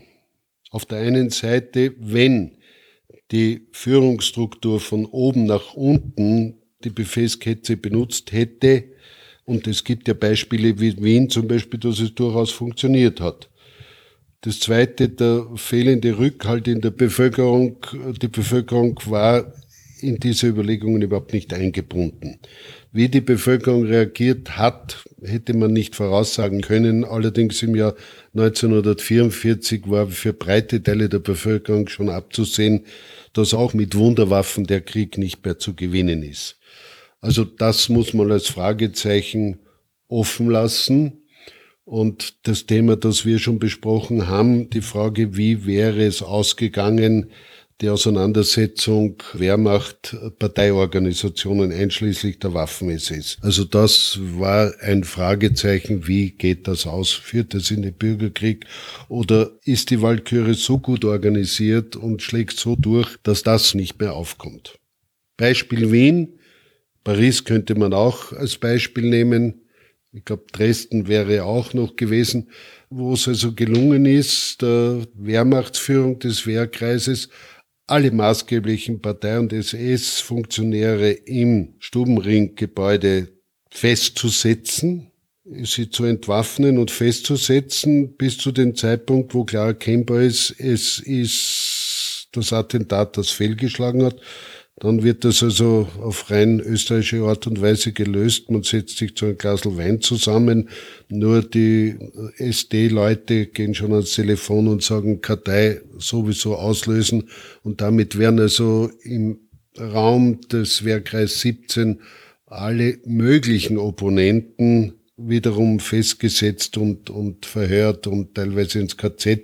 Heinrich Kodre, der Stabschef des Wehrkreiskommandos, kommt nach Mauthausen ins KZ und hat aber dann interessanterweise zur Zeit der Befreiung des KZ Mauthausen zusammen mit einem sowjetischen Major schon den Widerstand innerhalb des KZs gegen die Bewachungsmannschaften organisiert. Also er tritt hier noch einmal in einer maßgeblichen Funktion aus. Später, und das haben wir auch bei Lahusen, äh, die Weltkriegsoffiziere der Wehrmacht haben diese Leute abgelehnt. Das waren Eidbrecher, Verräter. So auch Sokol. Sokol ist ja von seinen äh, Kameraden eigentlich weitestgehend geschnitten worden, weil man gesagt hat, das ist einer, der wir hätten ja den Krieg fast gewonnen, aber wenn diese Leute nicht gewesen wären, hätte man, so meint das ist jetzt überspitzt. Mich erinnert es an ein Gespräch mit Fritz Molden, der ja als Widerstandskämpfer in Österreich bekannt ist. Ich habe ihn einmal gefragt, ob er seitens des Bundesheeres einmal zu seiner Tätigkeit im Widerstand befragt wurde. Er hat gesagt, nie. Das Einzige, was man ihn befragt hat, wie er im Ungarn-Aufstand in Budapest tätig war und dort als Journalist gearbeitet hat. Aber über seine Widerstandstätigkeit wurde nicht gefragt. Sind wir wieder beim Thema Widerstand in Österreich war lange Jahre kein Thema, darum wurde lange Jahre ein Bernardis verschwiegen, darum wurde lange Jahre ein Sokol und ein Lahusen verschwiegen. Zurück zum Attentat. Ähm, gehen wir mal zurück zu Robert Bernardis. Wie ist der 20. Juli für Robert Bernardis verlaufen und was geschah mit ihm nach dem Zusammenbruch des Umsturzes? Die Pendlerstraße ist bekannt. Das wären also die ersten vier, also in erster Linie Stauffenberg, Olbricht, äh, dann der Ordonnanzoffizier Heften und noch ein vierter wären also in der Pendlerstraße noch über Befehl General Fromm, von dem man heute weiß, dass er eigentlich eingeweiht war, werden hingerichtet, möglicherweise auch aus persönlichem Schutzbedürfnis des General Fromm, was ihm aber allerdings nichts geholfen hat, denn er ist letzten Endes dann auch liquidiert worden. In der Nacht gibt's dann noch in der Pendlerstraße diese Gegenbewegung. Das heißt, es bildet sich ein, sagen wir, regimetreuer Kreis an Offizieren und unter denen ist auch ein guter Freund von Robert Bernardis, nämlich der Oberstleutnant Bridun. Der Bridun war österreichischer Generalstab, also ein Österreicher, der mit Bernardis in der Generalstabsausbildung war es kommt in der Pendlerstraße zur Schießerei, bei der Stauffenberg ja leicht verletzt wird. Dann gewinnen also diese regimetreuen Offiziere die Überhand und setzen also mal die maßgeblichen Exponenten des Widerstandes in der Pendlerstraße fest. Darunter auch Robert Bernardis, der ja sich allein schon dadurch exponiert hat, dass er in den kritischen Stunden versucht hat, persönlich durch Telefonate Walküre in Gang zu halten. Es kommt dann ein anderer Österreicher noch ins Spiel, das ist der ominöse Otto Scorzeni, der also die maßgeblichen Leute dann verhaftet in der Pendlerstraße und unter ihnen ist also auch der Robert Bernardis, dann gibt's also die Einlieferung in das Gestapo-Gefängnis, die Verhöre, die aller Kenntnis nach auch mit Folter verbunden waren. Und Bernardis ist also in der ersten Tranche drinnen, die dann am 6. August, glaube ich, vor Freisler im Volksgericht erscheinen. Das war sein Geburtstag, der siebte. An dem ist er dann hingerichtet worden, glaube ich. Es war sein 36. Geburtstag, der siebte August. August. Ja. Am 8. August ist er hingerichtet worden. Er ist am selben Tag der Verurteilung auch schon hingerichtet worden. Dann ist es der 8. August. Es gibt diese Verhandlung, die ja mit versteckter Kamera äh, gefilmt wird, wobei Bernardis auf der einen Seite alle seine Untergebenen versucht zu schützen und so quasi zu sagen, nein, die haben nichts damit zu tun. Zum Zweiten stellt er also fest, dass seine und ihre Tätigkeit nicht zum Schaden der Front erfolgt ist, was sichtlich also ihm wichtig schien. Und zum Dritten stellt er sich dar als ein von Stauffenberg Verführter. Das ist eine Handlung, die durchaus nachvollziehbar ist, denn jeder damals hat um seine Haut gekämpft. Es war abzusehen, dass das in einem Blutbad endet, aber Freisler hat sich also dadurch nicht rühren lassen und äh, die ersten sind alle zum Tod verurteilt und hingerichtet worden. Es ging ja auch um die Haut der Angehörigen. Das selbstverständlich auch und wie wir wissen, sind ja die Angehörigen, ich meine, Hitler hat ja schon in seiner Ansprache im Rundfunk gesagt, die Sippe wird bis ins letzte Glied ausradiert werden. Und unter dem Motiv ist ja auch die Hermine Bernardis mit ihrer Mutter nach Ravensbrück gekommen und die zwei Kinder Heinz und Lore sind nach Bad Sachsa in dieses Kinderheim gebracht worden, wo also die Kinder des 20. Juli äh, versuchsweise eine neue Identität kriegen sollten, was Gott sei Dank der Kriegsende dann verhindert hat. Also die Kinder kamen nach Bad Sachsa ins Harz in Niedersachsen in der Nähe ja. von Göttingen. Karl Bridun, wie Sie gesagt haben, war ein alter Freund von Bernardis. War er an der Verhaftung beteiligt? Ja, er war in dem Personenkreis, die die Gegenbewegung innerhalb der Pendlerstraße durchgeführt haben. Äh, die Rolle des Bridun, das wird Sie als Vordelberger interessieren. Die Rolle des Bridun hat sich auch in der geschichtlichen Betrachtung geändert. Ursprünglich hat man gemeint, es schreibt ja Bernardis an seine noch Frau einen Abschiedsbrief und empfiehlt ihr, sich an Bredon zu wenden, wenn irgendein Bedarf besteht. Ich habe das immer so verstanden, dass er eigentlich den Bredon hineinlegen wollte. Mittlerweile habe ich mich überzeugen lassen, dass diese Freundschaft echt bestanden hat und äh, Bernardis seinem Freund Bredon wirklich gebeten hat, seiner Witwe beizustehen. Für Vordelberg ist er deshalb interessant, dass er Bredon dann, glaube ich, im Vorstand der Illwerke gewesen ist, aber sich zu dem Thema nie geäußert hat und jedes Interview dazu verweigert hat, soweit ich das weiß. Außerdem wurde er für seine Verdienste bei der Niederschlagung des Aufstands zum Oberst befördert, also kurz danach, am 1. August. Ja, und dass er Generalsekretär der Vorarlberger Illwerke wurde, später ist auch wieder ein Beispiel für die Kontinuitäten in der Nachkriegszeit, dass Karrieren einfach fast nahtlos einfach weitergegangen sind. Das ist ein sehr schlimmer Aspekt, den man aber vielfach findet, wie viele nicht verfolgte Kriegsverbrecher allein im wissenschaftlichen Bereich dann realisiert habe. Ich kenne das hauptsächlich aus der Euthanasie, welche Ärzte in der Euthanasie tätig waren und dann wieder Dekane Lehrstühle gekriegt haben etc. Also die Kontinuität ist, ich weiß, gibt in dem Zusammenhang eine sehr interessante Untersuchung der Stadt Linz, die sich mit der Thematik äh, sehr befasst hat und die stellt in dem Ergebnis der Studie fest, dass ungefähr nach zwei Jahren nach Kriegsende auch die belasteten Spitzenbeamten des Magistrats wieder in ihren alten Funktionen eingesetzt sind. Also da war die Entnazifizierung äh, sichtlich nicht sehr effizient oder man hat auf sie zurückgegriffen, weil sie eben notwendig waren oder keine Ersatzleute da waren oder weil man vielleicht auch schon etwas sehr locker über diese Dinge hinweggegangen ist. Wie ist das Attentat abgelaufen? Können Sie das kurz beschreiben? Gut, das ist allgemein bekannt. Stauffenberg wird zum Vortrag in die Wolfschanze geladen. Er kommt mit seinem Ordonnanzoffizierheften in der Wolfschanze an unter dem Vorwand, er möchte sein Hemd wechseln, bevor er zum Vortrag im Lagerraum gerufen wird. In einem Nebenbaracke machen sie die Ladung scharf, die Sprengladung, aber wie gesagt nur den halben Sprengstoff, weil sie gestört werden durch einen Unteroffizier, der sagt, hallo, es ist Zeit, er muss also in die Lagerbaracke kommen.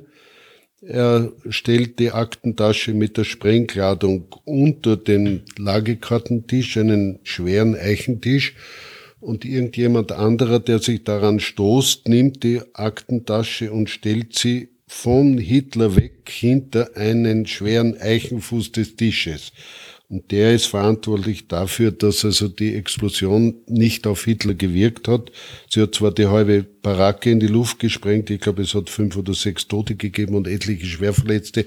Nur Hitler ist an sich nur leicht verletzt. Er ist in der Lage, unmittelbar nachher Mussolini noch zu empfangen, der ihm zu seinem Überleben gratuliert. Und damit ist also der eigentliche Anlass des Tyrannenmordes fehlgeschlagen. Stauffenberg mit seinem Ordonnanzoffizier fährt also aus dem Sperrkreis hinaus, schafft's noch, dass man ihn noch hinauslässt und steigt in die Maschine und fliegt nach Berlin, wo er am vier Nachmittag ankommt und feststellt, es hat sich nicht viel getan in Sachen Walküre. Und dann erst die ganze Lawine anrollen lässt, wobei also aus der Wolfschanze dann schon kommt die Nachricht, nein, das Attentat hat fehlgeschlagen, Hitler hat überlebt. Das war auch ein Zufall, der Hitler wieder gerettet hat, dass der Ort der Besprechung verlegt wurde von einem Raum im Bunker hinaus in eine Baracke, wo die Druckwelle leicht entweichen konnte. Also im Bunker hätte die Ladung auf jeden Fall ausgereicht, alle Anwesenden allein schon durch den Druck, durch den Entstandenen zu töten und damit auch Hitler zu töten. Dieser Schriftsteller Stefan George, äh, der hat den Stauffenberg ja in jungen Jahren stark beeinflusst. Der war so eine seltsame, prophetenhafte Mentorfigur. Und er sprach immer wieder in Gedichten von diesem geheimen Deutschland. Da gibt es auch einen eigenen Wikipedia-Artikel, wo drin steht, mystische Verklärung Deutschlands und des deutschen Geistes. Drum denke ich, also Stauffenberg war ja auch vom Denken her eher in so einer althergebrachten, in einem althergebrachten System verhaftet, das mit Liberalität und Demokratie nicht viel anzufangen wusste, oder? Mit heutigen Begriffen würde man das Deutschland auch in der Entwicklungsphase Starnbergs als vordemokratisch bezeichnen.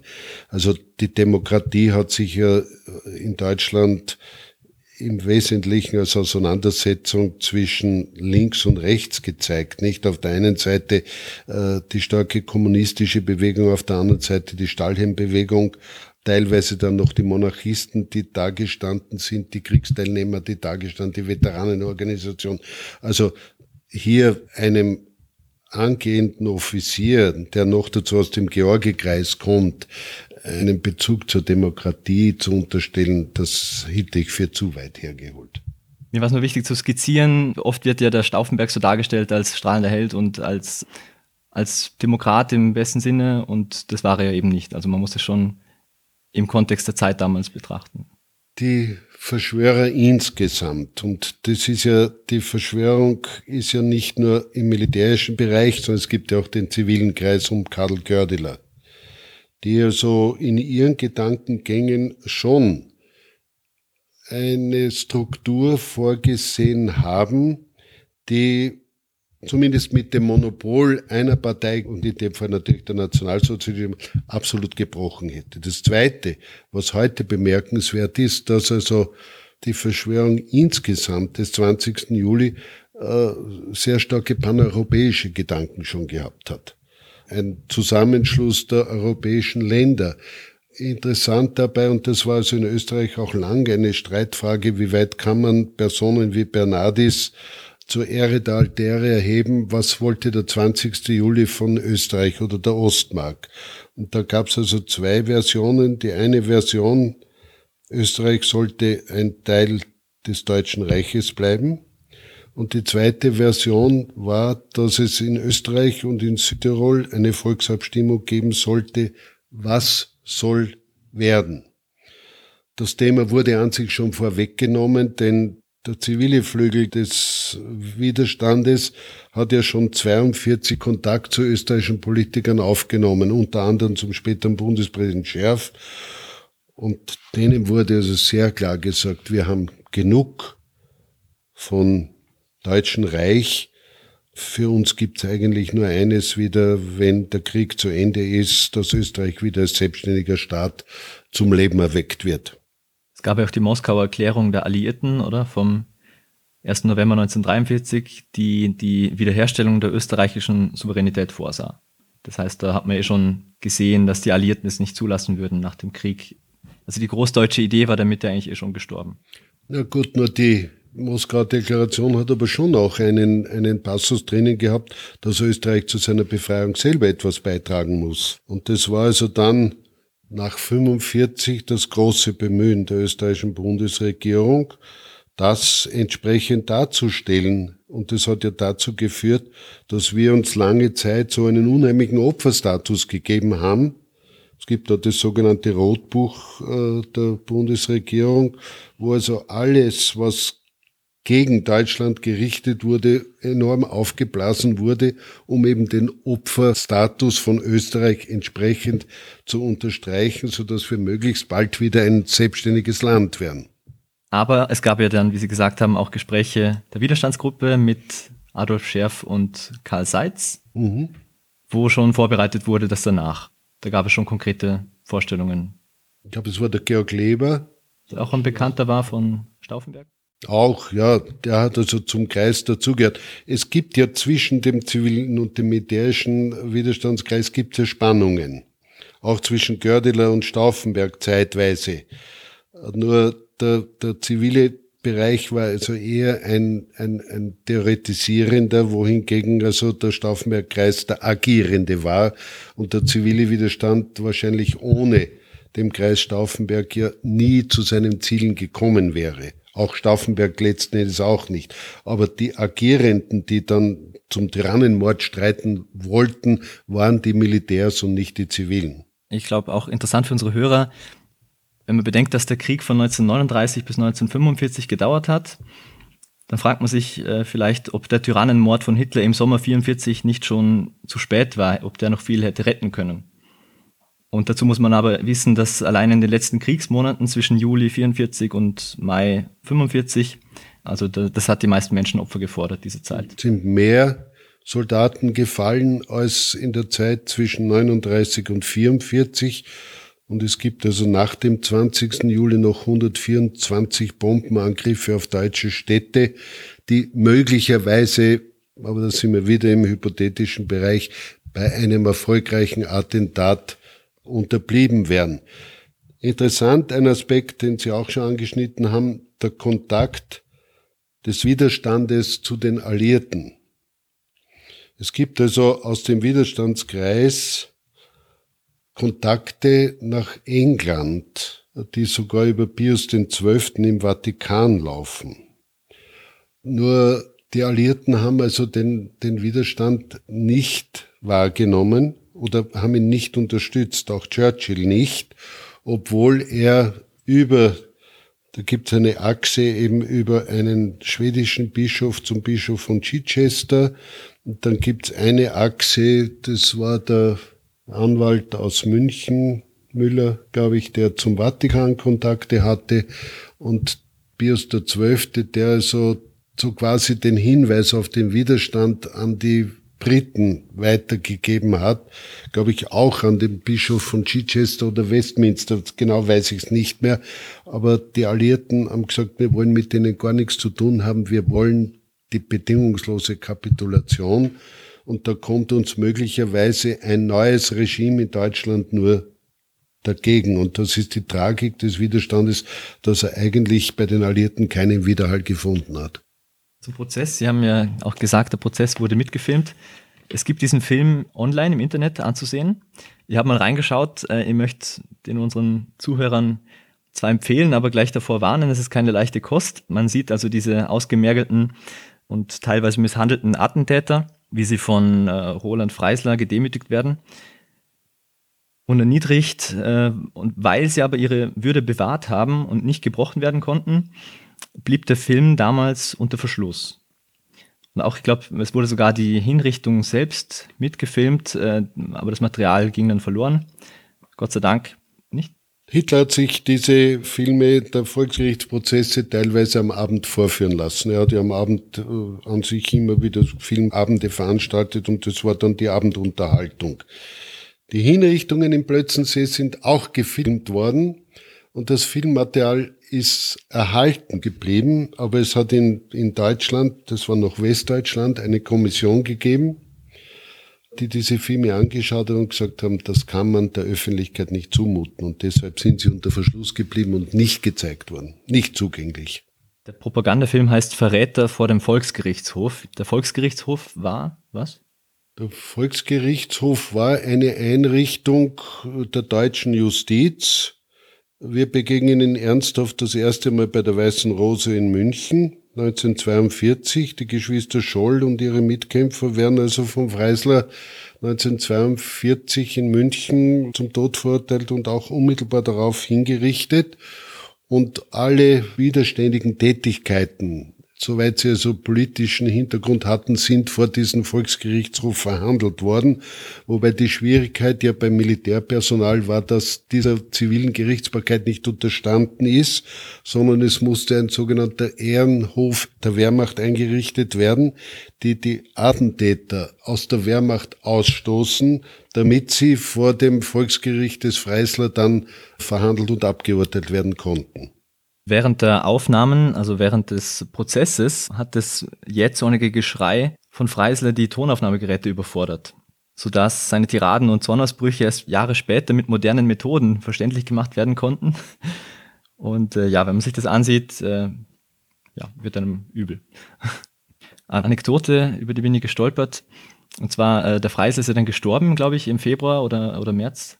Erschlagen worden ist er von einem, bei einem Bombenangriff ist er von einem Balken, einem herabstürzenden Balken erschlagen worden. Das war das Ende des Freisler. Auf dem Weg in den Luftschutzbunker. Ja. Und äh, ich habe gelesen, ein Arzt war zur Stelle, der nicht mehr helfen konnte, aber dieser Arzt war der Bruder von einem, den der Freisler am Tag davor verurteilt hatte zum Tode. Ja, da gibt es also auch, das ist keine Anekdote, sondern an sich eine sehr bedenkliche Sache. Die Witwe des Dr. Freisler hat bis 1964 eine satte Pension nach dem Roland Freisler bekommen, wohingegen die Witwe Stauffenberg nichts gekriegt hat. Und erst als das ruchbar wurde, hat man dann der Witwe Freisler die Rente gestrichen oder die Pension. Und erst ab 64 hat die Witwe Stauffenberg eine, eine Pension der Deutschen Bundesrepublik bekommen. Kommen wir nun zur Erinnerung an die Widerstandskämpfer. Welches Gewicht hatte der Vorwurf des Landesverrats nach dem Zweiten Weltkrieg und wie hat sich die Erinnerungskultur im Laufe der Jahrzehnte geändert?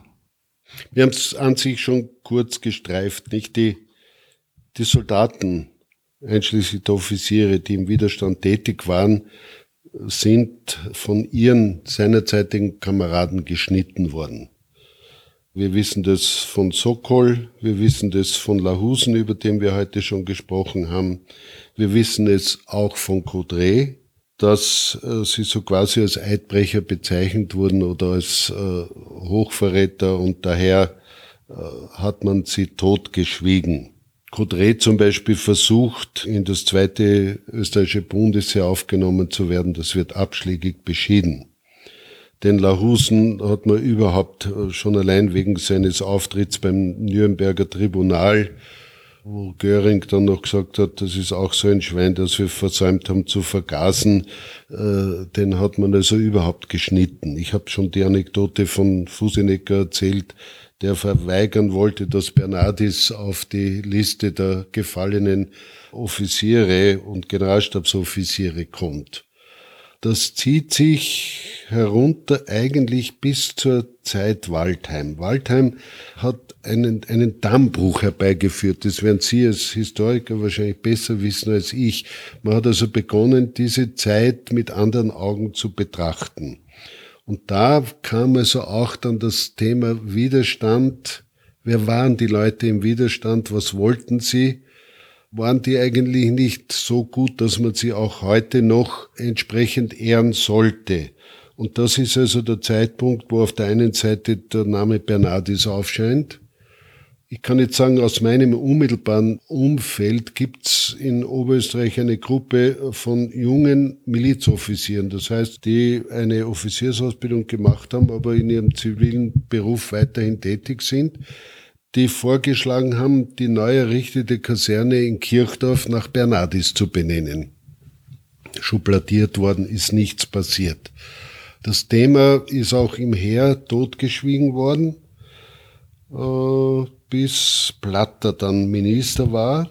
Da ist es also gelungen, durch eine breite mediale Kampagne doch dazu zu führen, dass man Bernardis in der Öffentlichkeit ehrt. Den unmittelbaren Auslöser hat abgesehen jetzt von der Straßenbenennung in Linz, die von Dobusch eine sehr mutige Handlung gewesen ist, hat erst der Bundespräsident Fischer gegeben, der auf der Rückreise von den Salzburger Festspielen bei der Witwe Bernardis vorbeigefahren ist und ihr einen Blumenstrauß überreicht hat. Und das hat also dann dazu geführt, dass auch Platter als damaliger Verteidigungsminister eingesprungen ist und auch dann bei der Witwe vorbeigekommen ist. Und dann gibt es eine Veranstaltung in Wien im Heeresgeschichtlichen Museum und da trifft Platter auf Sokol und war sichtlich von der Person Sokol. Ich glaube, das war die Ausstellung Tyrannenmord. Rauchensteiner, der also die Ausstellung damals im Heeresgeschichtlichen Museum zum Jahr 44 und zum 20. Juli gemacht hat. Eine Thematik, die die freiheitlichen Minister vorher torpediert haben. Scheibner hat es also torpediert, Plattner hat es zugelassen. Und aufgrund dieser Verbindung, Sokol, hat Platter seine Einstellung dem Widerstand völlig geändert. In Wien waren vor allem die Grünen und die Sozialdemokraten sehr aktiv und vehement dafür. Sie wollten sogar die Rosauer Lände in Bernardis Lände umbenennen, wo das Verteidigungsministerium drinnen ist. Der Peter Pilz hat sogar ein Namensschild schon gehabt, das er auf der Rosauer Kaserne des Verteidigungsministeriums angebracht hat, äh, Bernardis Lände. Und das hat dann dazu geführt, dass man doch innerhalb des Heeres dieses Denkmal in Enz geplant hat, wo man also Bernardis ein Denkmal setzen wollte an dem Ort, wo er seine Offiziersausbildung gemacht hat. Und dieses Denkmal ist dann mit den Spitzen der Republik im Jahr 2004 enthüllt worden. Und seither ist Bernardis in Enns präsent, seither ist Bernardis in der Traditionspflege des Bundesheers präsent. So wie auch letzten Endes der Innenhof des Ministeriums nach Karl Sokol benannt wurde, wo ein Denkmal für Karl Sokol besteht. Und in der weiteren Folge zum Beispiel für den Feldwebel Franz Schmid, der glaube ich, 190 Juden in Riga das Leben gerettet hat und dafür hingerichtet worden ist. Ein Lehrsaal in der Heeresunteroffiziersakademie nach ihm benannt wird.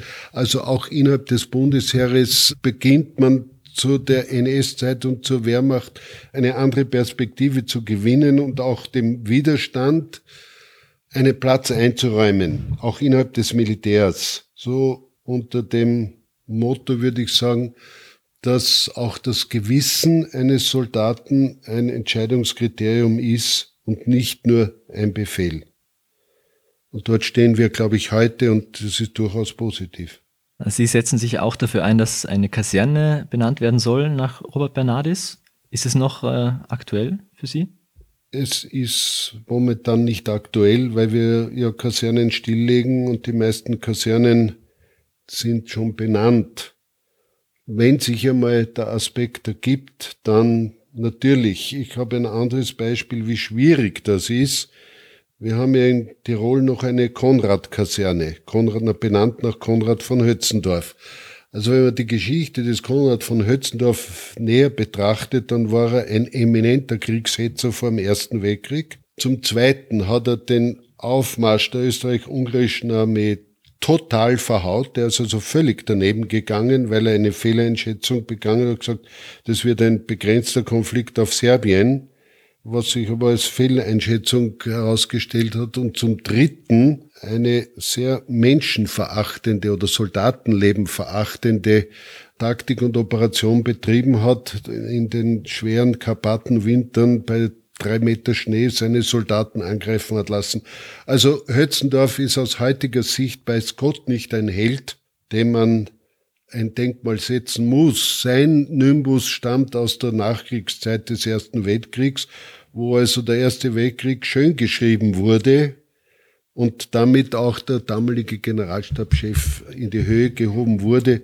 Der Kaiser Karl hat schon gewusst, warum er ihn relativ sehr schnell abgesetzt hat. Und ich möchte jetzt anhand dessen nur beleuchten, dass es bislang nicht gelungen ist, die Kaserne in Tirol äh, von Konrad von Hötzendorf zum Beispiel auf General Spanocki-Kaserne oder so etwas umzuändern. Trotzdem die Frage stellen, ob Sie glauben, ist es möglich, im heutigen Österreich eine Kaserne nach jemandem zu benennen, der explizit antisemitische Äußerungen niedergeschrieben hat? Also ich glaube, allein da wird schon Widerstand geben. Die ich weiß nicht, ob die Person äh, Bernardis allein durch diese antisemitischen Äußerungen definiert ist. Die, die, ich kenne die Diskussion über eine Bernardis-Kaserne lange genug, aber das war nie ein Aspekt.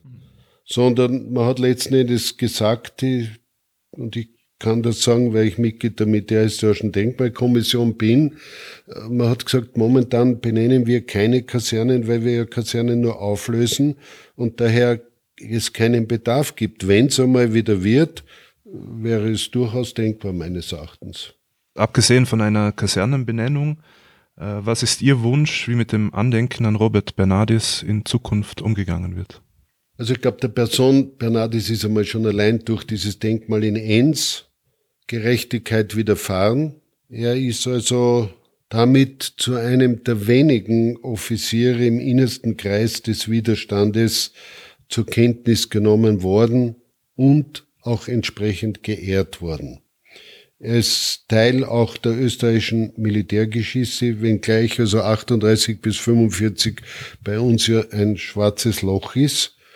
Aber die Tradition des Bundesheeres lasst zu, dass auch einzelne Offiziere der Wehrmacht, wenn sie sonst sauber sind, auch traditionsbegründet in Österreich sein können. Daher Bernardis in Enns oder Franz Schmidt oder letzten Endes irgendwann einmal wird man auch dem Lahusen irgendwo ein Andenken setzen müssen. Damit hat der Widerstand Eingang in das Traditionsbewusstsein des Bundesheeres oder der Österreicher überhaupt bekommen. Robert Bernardis Witwe, Hermine Bernardis, starb ja erst 2009 im hohen Alter. Sie war Jahrgang 1909, das heißt, sie ist 100 geworden. Haben Sie sie noch kennengelernt? Ja, ich habe sie im Zugeben der Straßenbenennung kennengelernt und habe eigentlich zu ihr, aber mehr noch zu ihrer Tochter, die sie betreut hat, zu Lore, Kontakt gehabt. Sie war eine sehr bemerkenswerte Frau, muss ich sagen, die auch massiv gelitten hat durch die Einweisung nach Ravensbrück und der Sippenhaftung, die ja auch über die Familie hereingebrochen ist. Sie hat gesagt, dass sie auf der Straße einerseits von manchen Leuten spontan umarmt wurde nach dem Krieg und von anderen Hitler-Fans angespuckt. Jetzt die Frage, wie ging man um mit den Hinterbliebenen? Ich werde das jetzt sehr plastisch schildern. Dieser junge Kreis der Milizoffiziere, den ich schon erwähnt habe, der mit dem Vorschlag äh, Kaserne Kirchdorf nicht durchgedrungen ist, hat mich dann so quasi auserwählt, irgendeine andere Form der Bernardiswürdigung zu finden. Und da war unsere Idee, im Linzer Schloss, das ja ursprünglich Schlosskaserne war, wo Bernardis als Leutnant stationiert war, dort eine Gedenktafel an Bernardis anzubringen. Ich bin also mit dem Gedanken einmal zum oberösterreichischen Landeshauptmann gegangen. Ich erwähne jetzt bewusst seinen Namen nicht, weil ich ihn sonst sehr schätze. Der hat zu mir gesagt, na ja, glaube, ich war damals Oberstleutnant, gehen Sie einmal zum Chef des Kameradschaftsbundes. Das war damals der spätere Gendarmerie-General Deisenberger, selber ein Wiener Neustädter und Ritterkreuzträger. Und ich bin zu dem hingegangen mit sehr gemischten Gefühlen, weil ich wusste, dass also Kameradschaftsbund und Widerstand, das waren zwei Sachen, die also nicht gut zusammengegangen sind. Und der General Deisenberger hat mich also dahingehend überrascht, indem er gesagt hat, ja, selbstverständlich, weil diese Leute haben gewusst, wenn sie nicht durchkommen, ist der Kopf ab. Wir an der Front haben immer noch eine gewisse Überlebenschance gehabt. Also gehen zurück zum Landeshauptmann und sagen, Sie haben, der Kameradschaftsbund hat nichts dagegen, was an sich ja schon sehr erstaunlich war. Ich bin also zum Landeshauptmann zurückgegangen der hat dann zu mir gesagt, schau an, Servus-Leutnant, der Kameradschaftsbund in Oberösterreich hat 32.000 Mitglieder. Wenn ich das mal drei nehme, sind das fast 100.000 Wählerstimmen.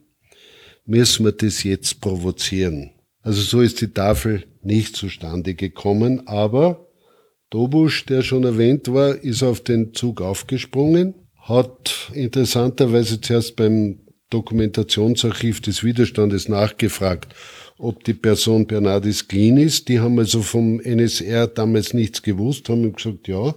Und Bernardis hat von Dobusch in Linz eine sehr repräsentative Straße gewidmet bekommen, die in Anwesenheit des deutschen Botschafters in Wien eingeweiht und eröffnet worden ist. Da war auch die Witwe Bernardis und die Kinder noch dabei.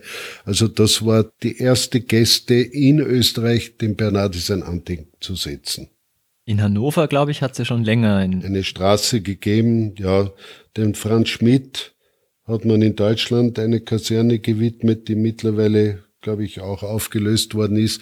Also die Bundesrepublik Deutschland hat einen ganz anderen Bezug zum Widerstand gehabt. Innerhalb der Bundeswehr war der Widerstand ja ein Identifikationsprozess und ist es bis heute. Nicht immer, wie wir wissen, aber grosso modo doch. Das Amt Blank in Deutschland, das der Vorläufer des Verteidigungsministeriums war, dass also die Wehrmachtsoffiziere die in der Bundeswehr wieder Fuß fassen wollten, abgecheckt hat. Dort war eine der Fragen, wie stehen Sie zum Widerstand des 20. Juli? Also jeder musste sich so quasi dort deklarieren. Und in der Kommission oder dem Senat sind also Leute des 20. Juli drinnen gesessen. In Österreich hat keiner danach gefragt, wie er zum nationalsozialistischen Gedankengut gestanden ist oder wie er zum Widerstand gestanden ist. Möglicherweise wären da manche ausgestiegen, denn wir haben es ja geschafft, auch ehemalige SS-Offiziere im Bundesheer wieder aufzunehmen, obwohl das sowohl den österreichischen Gesetzen als auch dem Staatsvertrag widersprochen hat. Also wir Österreicher waren da wesentlich großzügiger. Das hat sich also auch lange Jahre in der Geschichtsbetrachtung Ich habe das schon erwähnt, Militärakademie, drei Jahre, aber der Widerstand war nie ein Thema.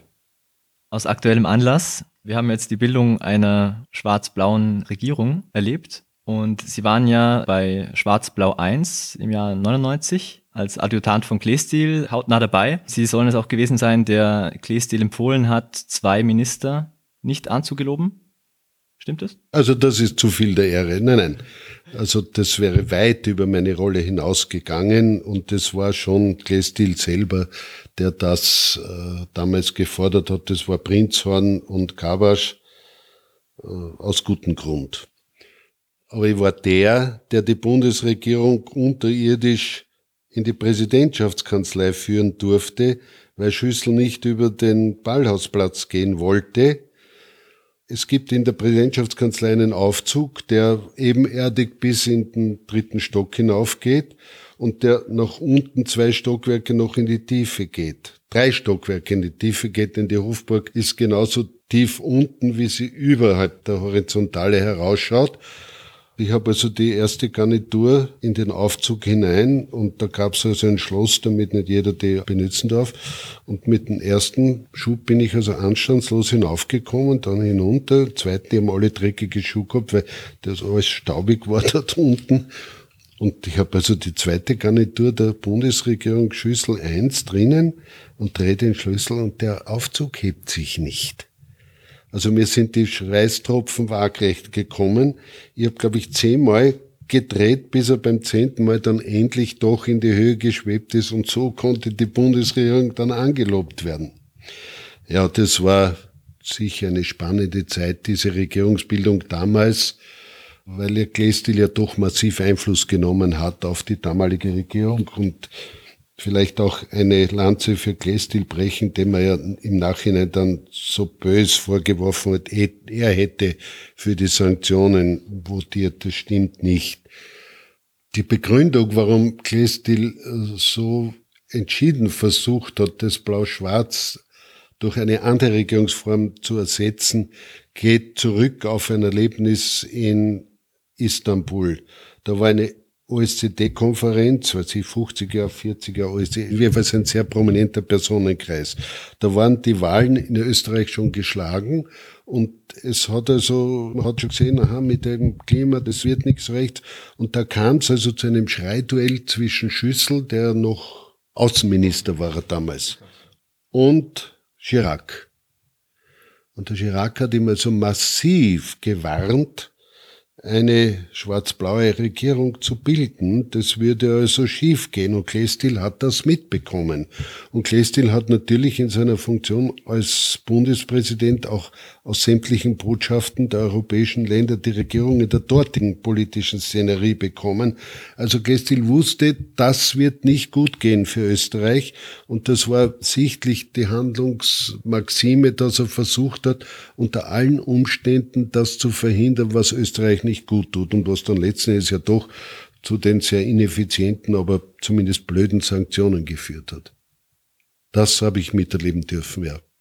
Und inwiefern sehen Sie Parallelen oder, oder Unterschiede jetzt in der Regierungsbildung 20 Jahre später? Nachdem in Europa ja diese Recht-Rechts-Bewegungen mittlerweile salonfähig geworden sind, hat sich auch die Europäische Union daran gewöhnt, dass es einen Berlusconi und eine Le Pen und einen HC Strache gibt. Also in dem Fall muss man sagen, das muss die Demokratie aushalten.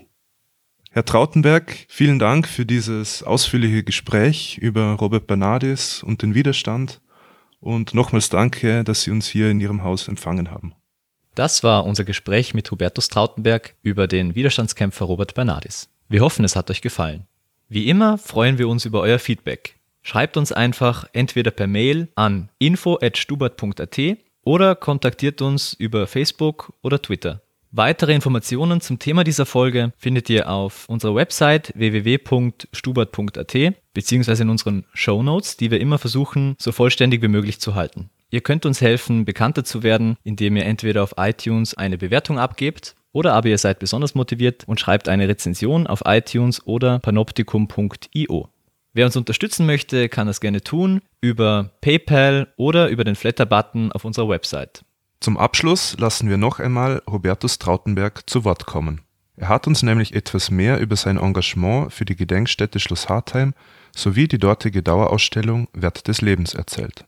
Dieses Schloss Hartheim war bis zum Jahr 95 eigentlich in Österreich völlig unbekannt. Ich bin auch nur durch Zufall drauf gestoßen worden und es war unser Anliegen, damals ein kleiner Kreis, der einen Verein eben gegründet hat, den Verein Schloss Hartheim, auf der einen Seite ein, eine Gedenkstätte für die ungefähr 30.000 dort von den Nazis ermordeten, sowohl Behinderten als auch KZ-Insassen zu errichten, aber auf der anderen Seite also nicht nur den Blick zurückwerfen, sondern auch zu aktuellen gesellschaftspolitischen Fragen Stellung beziehen. Und so wurde dort eine aktuelle Ausstellung eingerichtet mit dem Thema Wert des Lebens, die sich also mit der Darstellung der Gesellschaft von der Beginn der Aufklärung bis zur heutigen Jetztzeit, wie geht die Gesellschaft mit Randgruppen der Behinderten um? Aber verjelt's Gott, früher ist das gesehen. Wir hören uns beim nächsten Stubert. Gute miteinander. Punkt. Jetzt, jetzt, jetzt schaut man aus. Ich gratuliere, ihr habt euch wirklich toll vorbereitet, muss ich sagen. Na, da steckt viel Arbeit drinnen, viel gelesen.